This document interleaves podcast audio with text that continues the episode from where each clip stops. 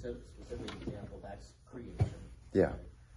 Is there, based on like what we're hearing from this, if someone uh, proposes that there's guided evolution and God guides that evolution, that's part of his plan, versus strict constructional, you know, constructionist idea of creation. Both teach a God of intentionality, a good God, Yeah. you know, Yeah. could you coexist, so to speak, with that a person holding the guided evolution principle because it still teaches the same thing about God, but the Bible says, you know, this type thing. Okay, so there's so there's our, our thing, and what you the, in your question we see there.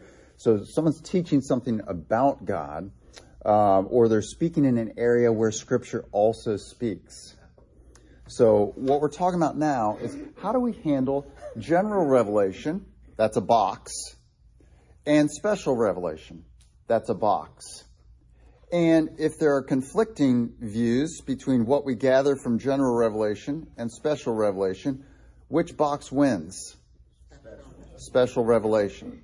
And so whenever we gain something from general revelation, we're always, if scripture speaks to that thing, like creation, if scripture th- speaks that thing, we take this idea from general revelation and we run it through scripture. And so one of the one of the issues with um, uh, a, a guided evolution kind of thing is that Scripture declares Adam the first man, and it declares that Adam named the creatures, and uh, gives no indication that these in- creatures are are um, different, at least substantially different than than what Noah brought onto the ark. Um, five chapters later or, or four chapters later. Uh, yeah, four chapters later, two to six. Um, and uh, also that um, uh, God pins us as being in Adam until we believe in Jesus. Uh, meaning there was not some pre-Adam or that kind of thing. Um, so, so that of Scripture would say, Mm, no. Um, Adam's the first man, and Scripture, in fact, calls him that, the first man. Um, 1 Corinthians 15, um, the first man, Romans 5. Um, either both or one of those. They're both dealing with Adam. Call him the first man specifically. Um, and say that we're all, all men are in Adam, um, uh, and uh, presents to us that uh, God creates Adam um, uh, out of out of the dust of the earth and speaks speaks to him. Um, I was going to say some uh, uh, some other things would um, speak speak to that as well from from the rest of Scripture um, in, in, terms of like guided evolution. Um, the appropriate question is why could God not get it right? Right. And, and, so, and so from our, our, larger theology from Scripture, we say um, uh, uh, Psalm 1, 139, uh, 16, uh, all your, or 16, or 15, all your works are wonderful. I know this full well. Um, and, so what God creates is, is good and, and, and um, not in need of editing. And that was just an Yeah. example, I, you know, Yeah. devil's advocate. The real answer to this then is if someone were to make that argument based on this particular theological principle, it's hold on to that. We have this other theological principle that when special and general revelation run together, it's special. That's right. And so, and, and so that's the, that's that's really you know bottom line thing we talked about in, in, in seminary that that's how we that's how we do theology. Um, it- it's okay. We can take things from general revelation, like what helps me when my head's clogged up. You know, I can take some Sudafed. Um, that's general revelation stuff. No one's discovered that from the Bible. Um, and that works, and a lot of people have used used that a long time. And as far as we know, that's not causing Alzheimer's. Hope not. I've taken a lot of Sudafed in my life, um, but uh, uh, but if that's if, if the general revelation truth, if Scripture speaks to it, or if there's stuff in Scripture that's related to it, we have to make sure that it still is okay. Um, and that um, either Scripture will cancel it out or Scripture will affirm it, or we say, well, maybe. There's nothing specifically in Scripture that says that's not true. Um, so, and, and, it doesn't uh, attack um, our doctrines of salvation and Jesus and the Holy Spirit and the Father and all, all those things. Okay, so um, that's always what we're doing with general revelation and special revelation. We're seeing uh, if what we've gotten from general revelation, what we've just learned in the world, contradicts with the Bible, if the Bible's speaking to it. And if it does, this is always our priority here because this is infallible, this is inerrant. God is able in his power and wisdom to get to his people what he what we need to know. But our looking at general revelation and deciding, I think uh, um, if we create nuclear energy, the the waste products will have no effect on us. Okay, that's a fallible hypothesis there because we're just looking at it right now and we need to do more experimentation, that kind of thing. And then we find out, oh, the byproducts of nuclear energy, we have to be really careful with that because they have bad effects on us. They poison us. Um, and so, so we recognize that our own, when we're in general revelation and making conclusions, we're in the realm of man's fallibility and man's lack of knowledge trying to come up from here, come up to a knowledge of what's true. And with God, He's got all this truth that we don't even need to know. But whatever he needs, he needs us to know, whatever we need to know, he brings that down to us and communicates that in in, in words, um, so that we're not left so that we're not left guessing. That's a really important principle um, for us as as believers to under, understand those those things. Yeah, Randy. I actually had to run out to cough. Can you recap all this?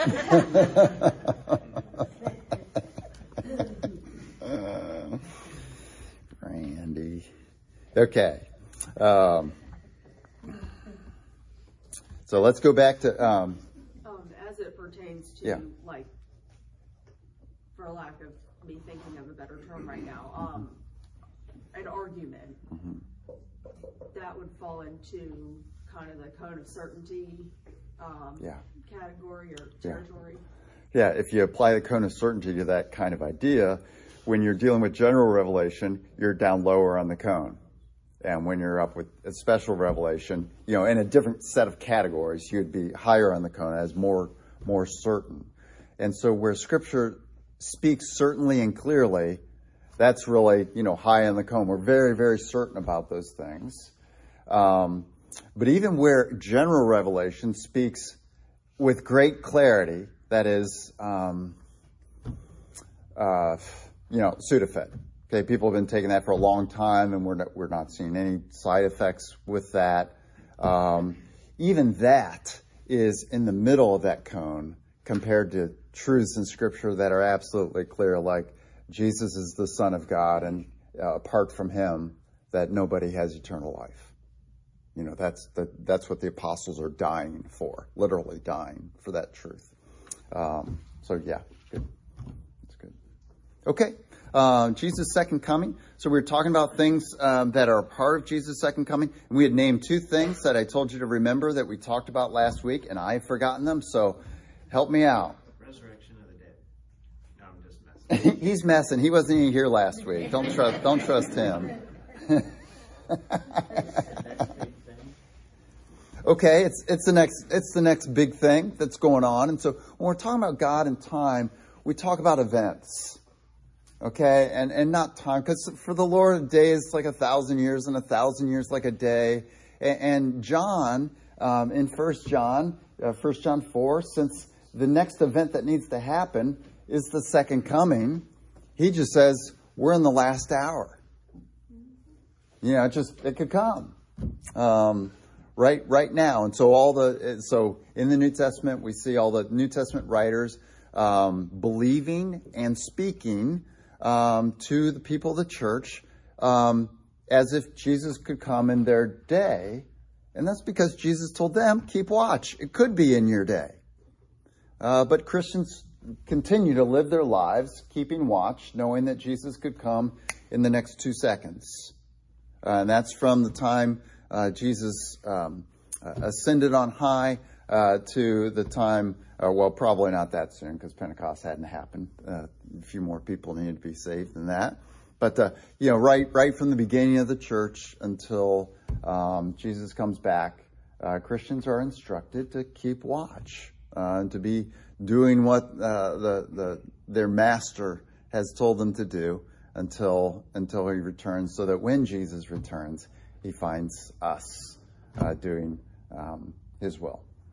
Okay, so it's the next great event. What else about the second? What what happens at the second coming? Final judgment. Final judgment. Bodily resurrection. New heavens and new earth. New heavens and new earth. I'm not fishing, but all those are correct answers right now. Okay. Now, just, I Yeah. just thought of something. Does the lake of fire exist now, or is that like simultaneous with the new heavens and the new earth? I don't know.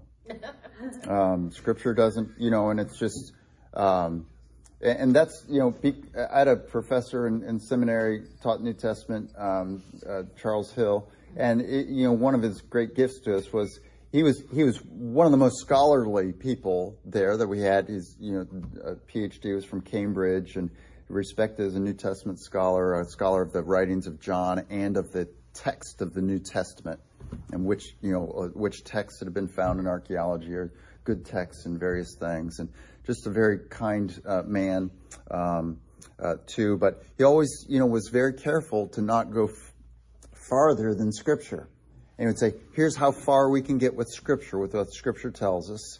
And then after this, maybe here are some possibilities, but we, we can't be too sure on that. Or like one of my Old Testament professors would say to us, which you hear a lot, but don't start a new church on that.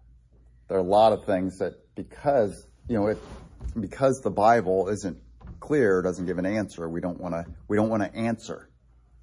And so that's one of the things. Does the lake of fire exist now? um, and no one's in it. We would know no one's in it because in, in Revelation we find when Jesus comes again, um, who are the, the, in Revelation? Okay, those of you who can remember back to that book or have read it recently, who are the first uh, persons?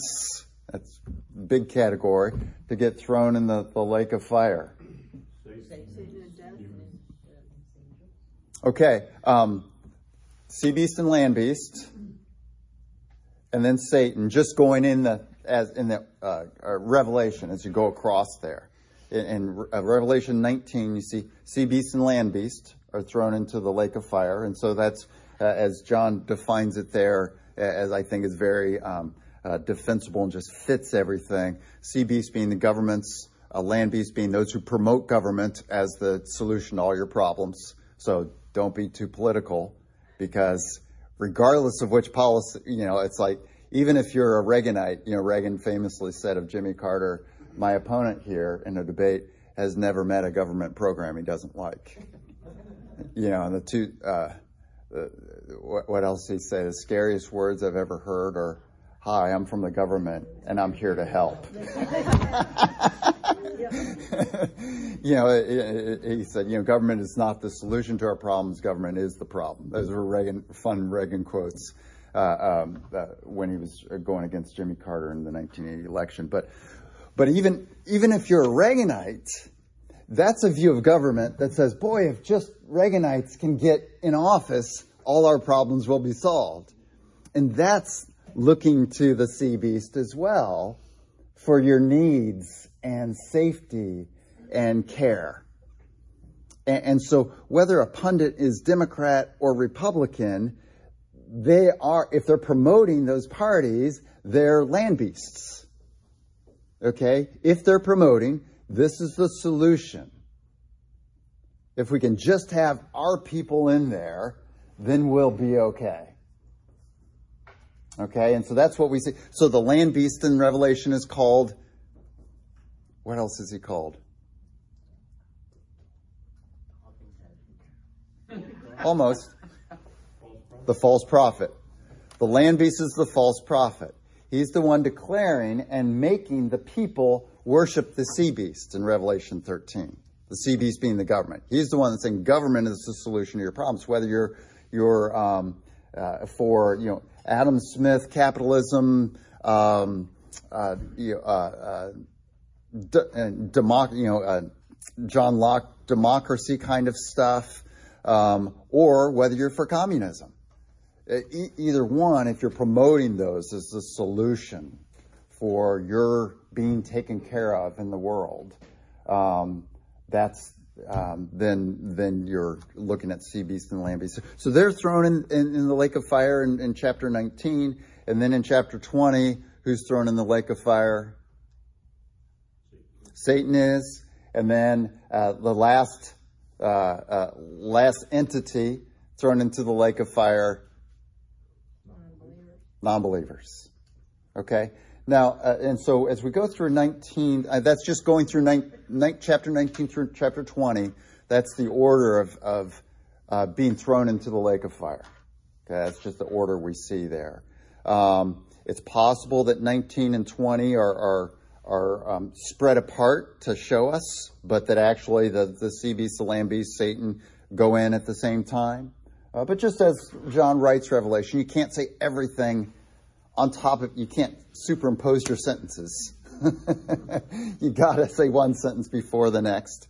And, but, but whatever, but, but it doesn't, we don't have any indication that anyone's in the lake of fire right now, or that even the lake of fire exists right now. Maybe the lake of fire, I mean, there'd be a good argument, right, for the lake of fire to be created at the same time the new heavens and new earth are created maybe slightly before because it's occurring during final judgment. Um, but good question there. And yeah, never be afraid to say, when someone asks you, a non believer, another Christian, well, what about this? Say, I don't know. I don't know if Scripture really speaks to that. That's okay. And that's actually winsome for us with non believers because non believers don't like when we claim to know everything especially when we're claiming stand on this book as a believer don't stand out here. Because then when it's found out that you know what you're saying this is the bible and it's not you know then your credibility as you speak to jesus and everything else in scripture might fall in the person's eyes who's the non-believer you're talking to. Yes steve. What's the function of the new earth um, that's where we live. Yeah, for eternity. So then what, why are we looking forward to heaven? Uh, because uh, that's the place that uh, we're freed from our sin natures and get to be with God until Jesus returns. At which point we'll be admitted to the new earth. Yeah. At its creation. So, so uh, you and I died today, Steve, Oh. holding hands and seeing Jesus together, right? Right into somewhere. That's right. And, and, and our souls go to heaven. Our bodies stay here and decay in the grave. And then when Jesus returns, our bodies are raised, united with our souls, and the new heavens and new earth are created, and we fill the earth. Okay, and isn't there talk that the earth will like burn up and then be recreated? That's right. And that's the new heavens and new earth, the recreation. So then let's go back to cremation. Yeah. So, Or will we have been Yeah. resurrected, the new earth? So that's all burned up and a new one is, correct. So, so Jesus, so Jesus returns, and this goes right in with what we're talking about here in this, this lesson, second coming. Jesus returns, um, uh, all, are, all are resurrected, um, uh, the, the evil and the good to appear before Jesus in his judgment seat. Um, and, uh, uh, from final judgment, believers. Uh, so uh, with that, second Second Peter three, the earth is burned up. Sign of you know what happens when you're cursed. Uh, sign of cleansing. Okay, so the earth experiences the result of the curse, fire, a judgment by fire, um, and but it also purifies. So, you know, the old westerns, you know, where they, they put the match under the needle or the match under the scalpel, you know, because it purifies the scalpel. Uh, and so that's what happens with, with the earth. But the earth is, is recreated and it's a new heaven, new earth, a home of righteousness, you know, Second Peter 3 and, um, uh, Revelation 21 and 22 there. And at that point, um, the things that uh, um, uh, Jesus says in, in, the Beatitudes come fully true. The meek Christians who have been beat up in this age inherit the earth. And so we've always under the impression that we're going to spend eternity in heaven with God. And we're not. We're not. Okay, yeah. See, Jim in his Sunday school teaching a year or so ago mm-hmm. said this very same thing, yeah. and my head almost exploded. Right. yeah, you're right. I and saw that. Jim has a sweater at home that has all this gook all over it, and he just can't get himself to throw it away. Yeah. Well, I had a friend that converted the Jehovah Witness, and so yeah. he dropped every time he'd see me, he'd give me a watchtower. Yeah. And it was talking about, you know, how we didn't understand that we would be living on the new earth, and I'm like, this can't be right. Right. And so and so that's that's one thing that's kind of a half truth and and you know Jehovah's Witnesses they have a more robust uh, view of that's a popular word now robust. if you've seen the first season of uh, Veep, um, they make fun of that word. Um, it gets, someone uses it new and it hasn't been used, and then it get, they chart it and it gets used like 45 times in that day in the news cycle by all the news stations and it hasn't and then it gets used more in that first day than it's been used in the last 10 years. People just pick up. We need a more robust foreign policy or we're going to have a robust response. But um, they have a more, ro- more robust view of the physicality of our eternity. And, and so we, you know, God creates um, in Genesis 1 physical stuff, and he calls the physical stuff what? Good. And that's in contrast to Greek philosophy, which has called all the physical stuff bad, inherently, inextricably bad and evil. The spirit, the spirit is good, the, the body is bad. That's Greek philosophy. And so John has to deal with that some in First John. Um, and so you'll see that in, in, in there. But, um, and you, you, see it even a little bit in, in um, uh, the Gospel of John where Jesus is eating fish. That's in the Gospel of John.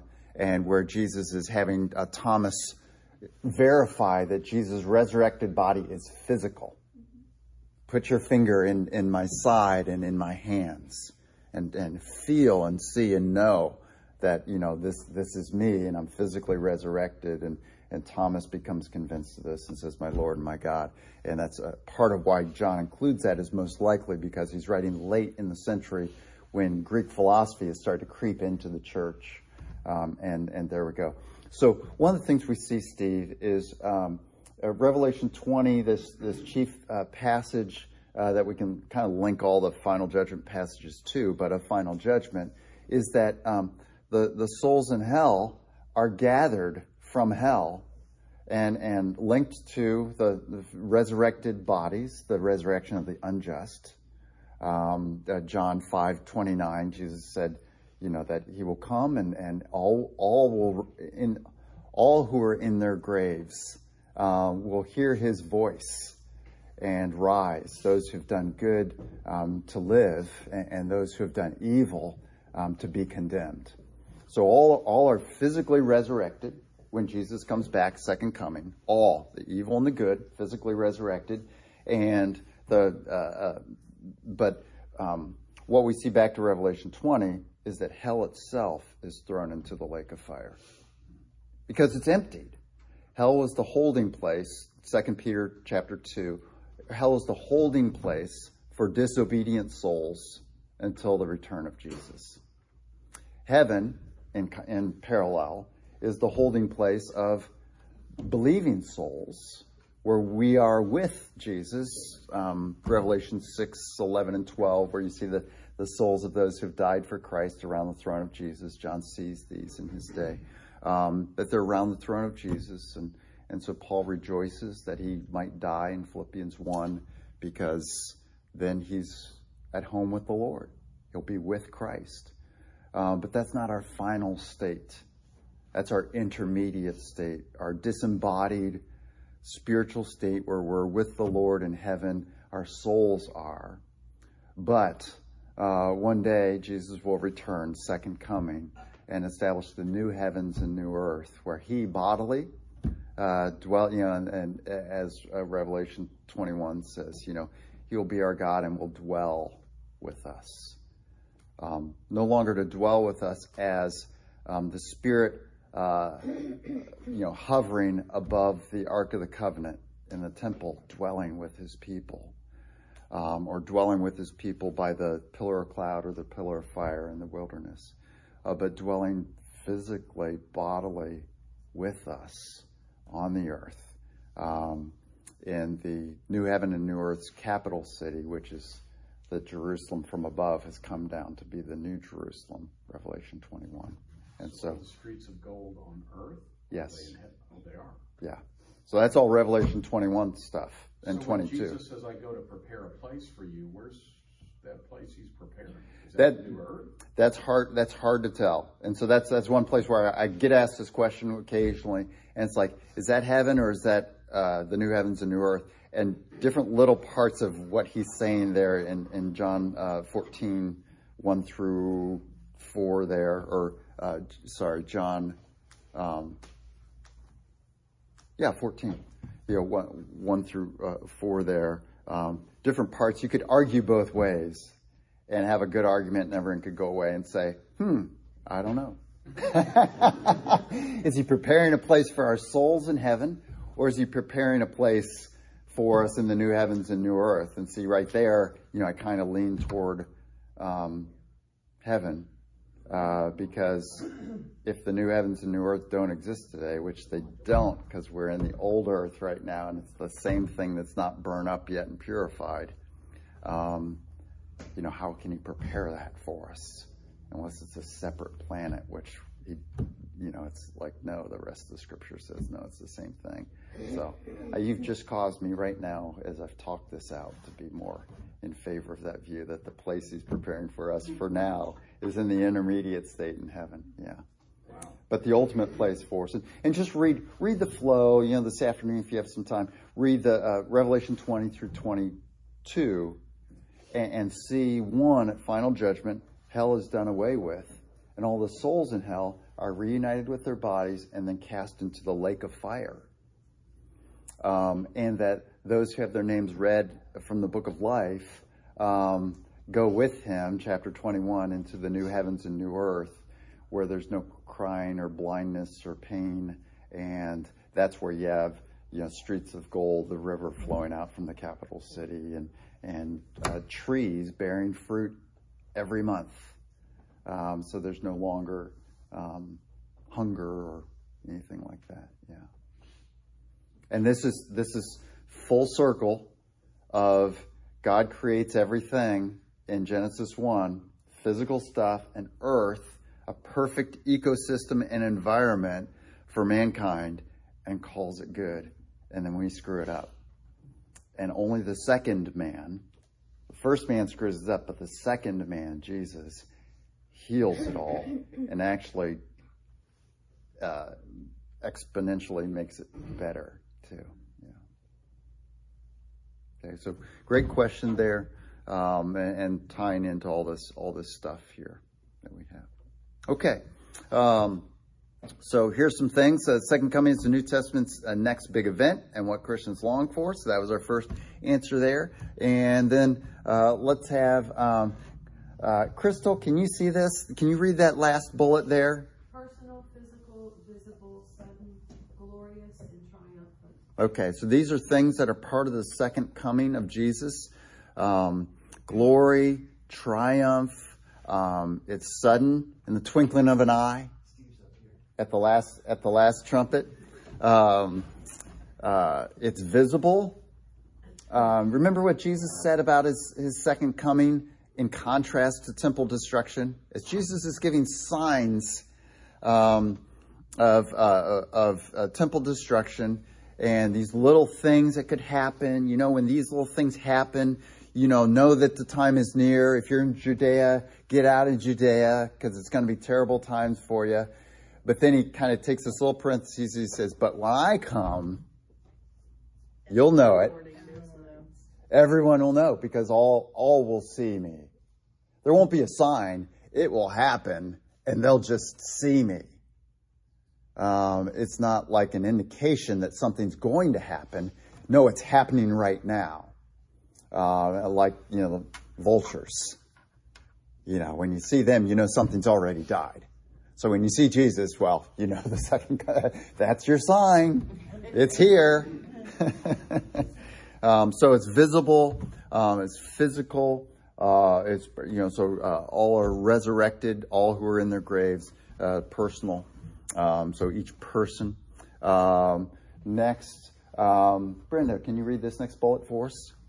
Jesus comes from heaven with heavenly believers and for earthly believers, meeting them in the air, and descends with them to the earth to defeat the world gathered against them and him. Okay. So here's one other little thing that we've talked about in the past that we haven't mentioned yet that happens at the second coming. You see it in here? Final battle, yes. Um, and so let's look at key passages. Can you think of any passages that um, deal with uh, second coming and, and things that happen?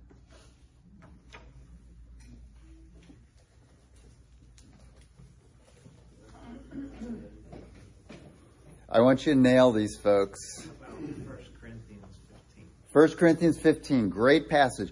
Get 1 Corinthians 15 is the hugely long chapter about the resurrection at the second coming.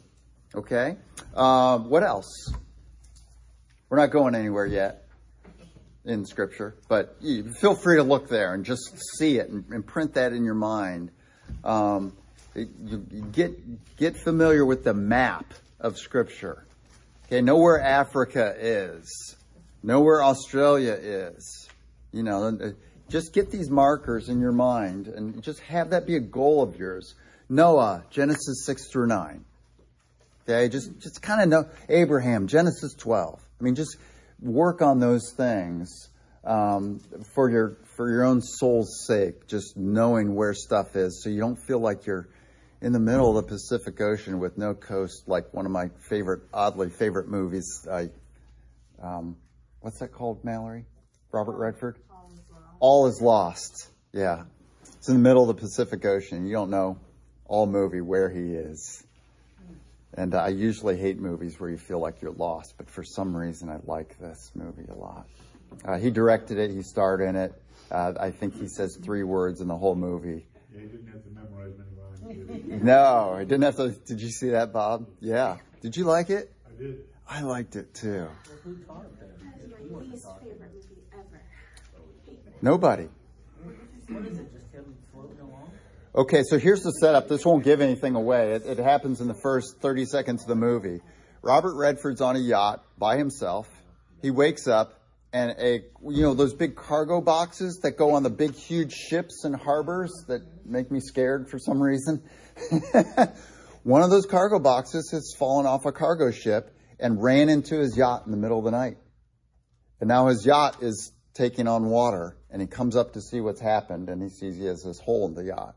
So the rest of the movie is him trying to survive and he's all out there by himself. So he has no one to talk to. That's why there's no dialogue. At every chance that it could go wrong, and then there's like, no solution. So, um, any- anyway, you, you don't want to feel just have your grips on kind of where stuff is in Scripture. So, 1 Corinthians 15, resurrection. Okay, resurrection at the last day when Jesus comes back. Any other passages that talk about the second coming that you can think of? First Thessalonians four. First Thessalonians 4 in the front of 5. Okay, we've mentioned that a few times here, and this is Paul answering the question to the Thessalonians.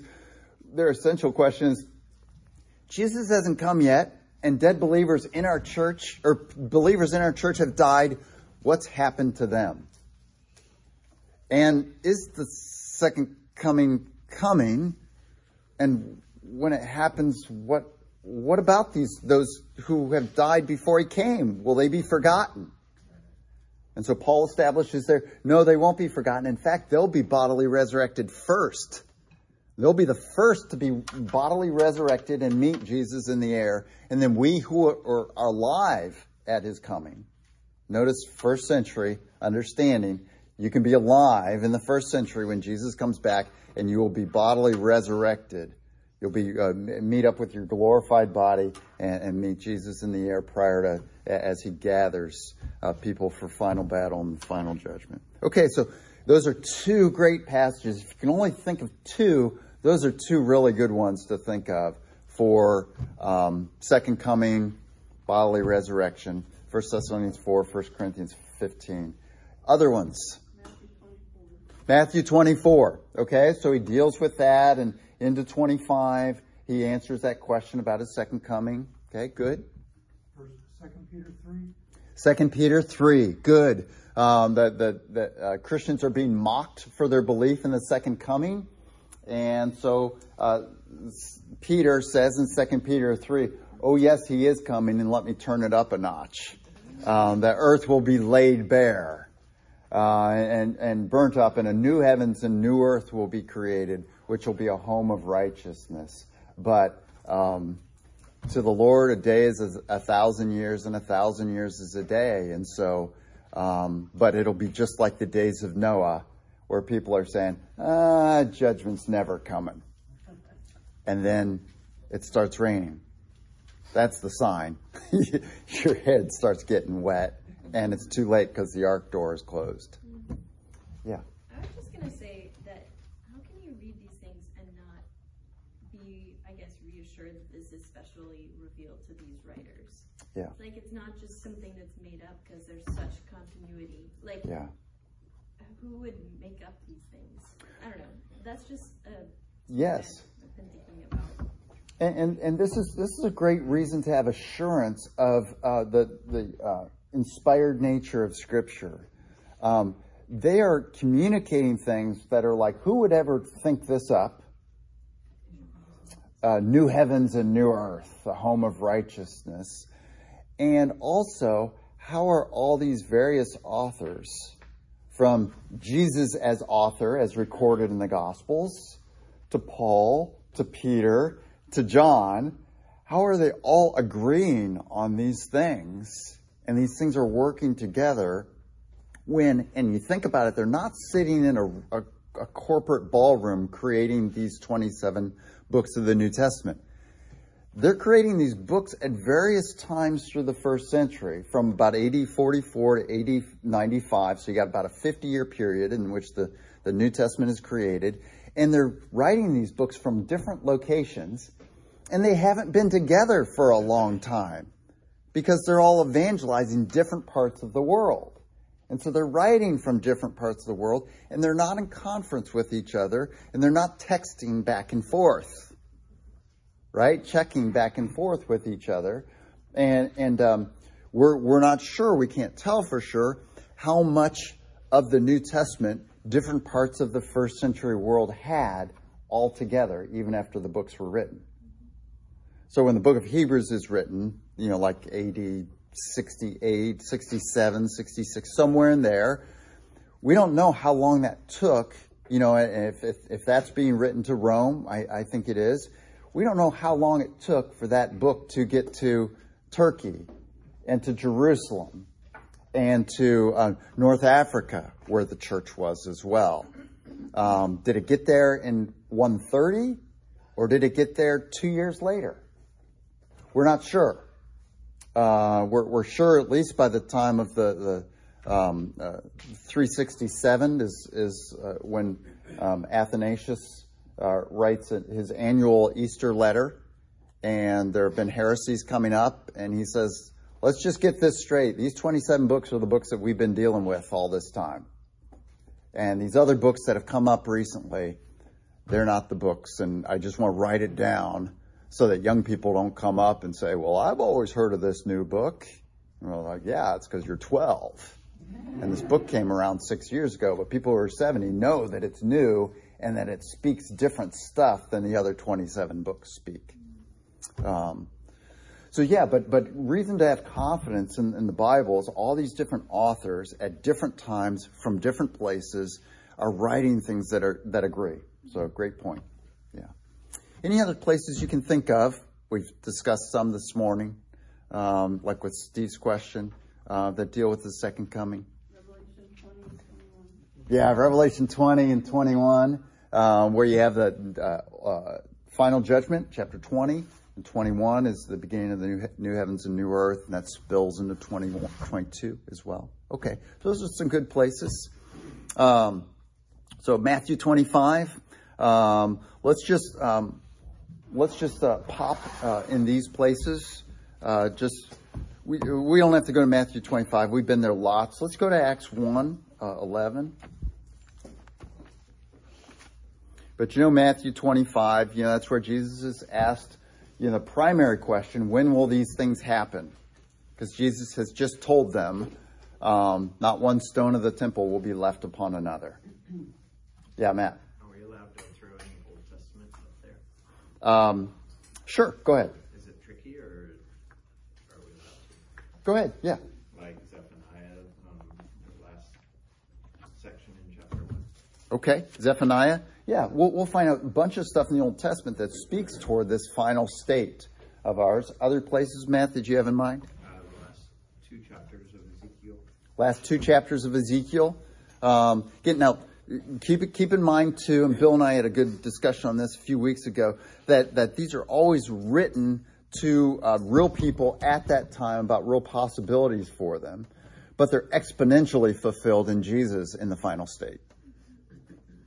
Okay, so so as Zephaniah writes and Ezekiel writes, Ezekiel writes of, of the return. Ezekiel's writing in exile. He's in exile. He's over in Babylon, and he's writing of when God's people return, and that God is offering to them a Davidic king again and a period of dominance of Israel over the whole Middle East.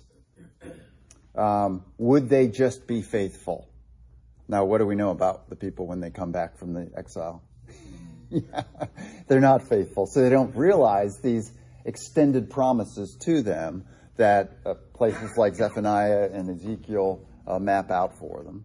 Uh, but but certainly those things which are uh, promises that aren't fulfilled because they were conditional promises based on the condition of of covenant faithfulness, righteousness, um, which was not met, um, but but that are promises that that uh, Jesus is covenantally faithful for us, and He earns us and gets for us, obtains for us in full measure the promises that were promised to Israel. You know, a, Davidic king, Jesus, dominance over uh, as far as they could see, so that they had no worries in the world.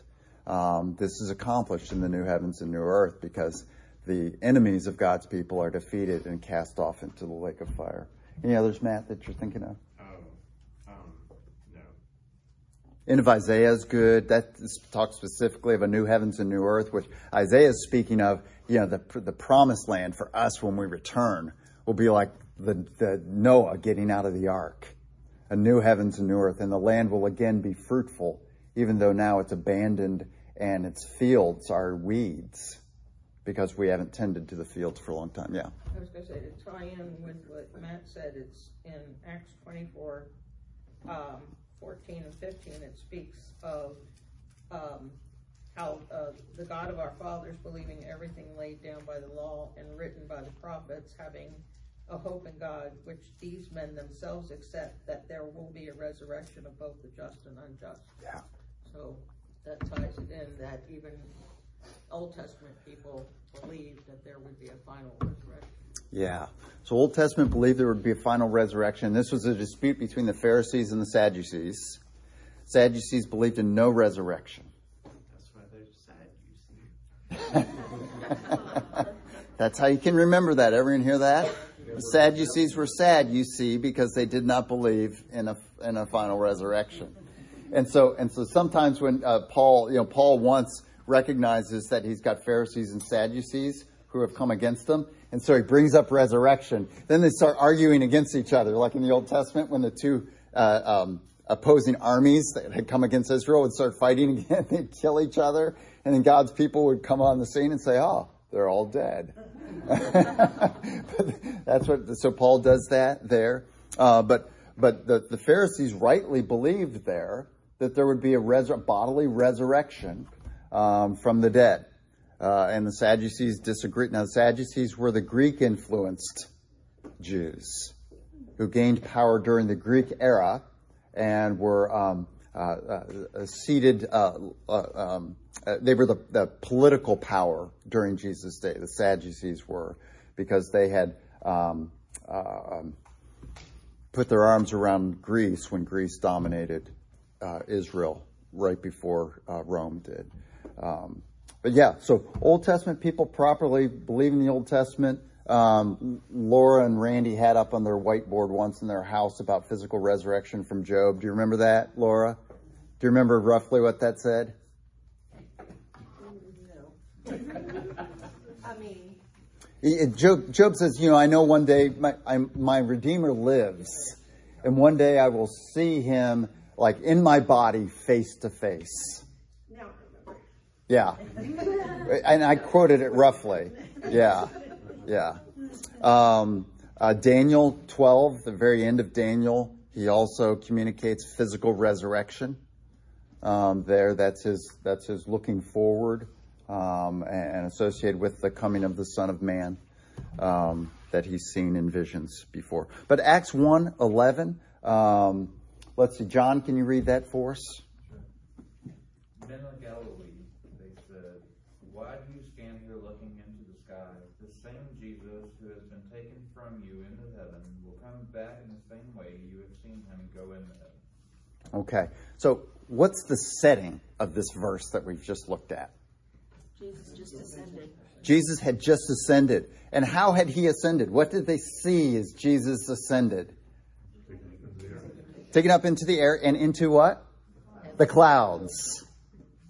And, and so uh, the angel here says, Why are you staying? So they're literally looking at Jesus bodily resurrecting, goes into the clouds, and then angels are standing by them. And the, you know, the, um, they're looking intently up in the sky. Uh, two men dressed in white stood beside them. And then verse 11, what John read for us, that when Jesus returns, he'll return in the same manner that he uh, ascended. He'll descend in the way he ascended. He'll become in the clouds to us. Yeah, Matt. I think I would respond to that dude and be like, because I've never seen anything quite like that before. yeah. That's literally what I was gonna say too. So, Yes. The feeling of surrealism. yeah, it's just like, why, look, because some dude just shot up into the air. Never seen it happen before. Did you see that? Neo, Yeah. in the Matrix. Did you hear? Um, yeah. Did you hear that? Um, so, uh, um, let, and let, let's let's stop there. But those are some uh, different passages that you'll see there, just in general, to, to have in mind if you want to write them down somewhere in your Bible. You know, that's a good places about second coming and things we can learn about the second coming there. That's not exhaustive there. You know, you'll notice we left left off uh, Second Peter three um, there. Um, a lot of places we could we could talk about. Yeah, Matt. Um, no, no, no. I'm a distraction. Okay. All right. Well, let's pray.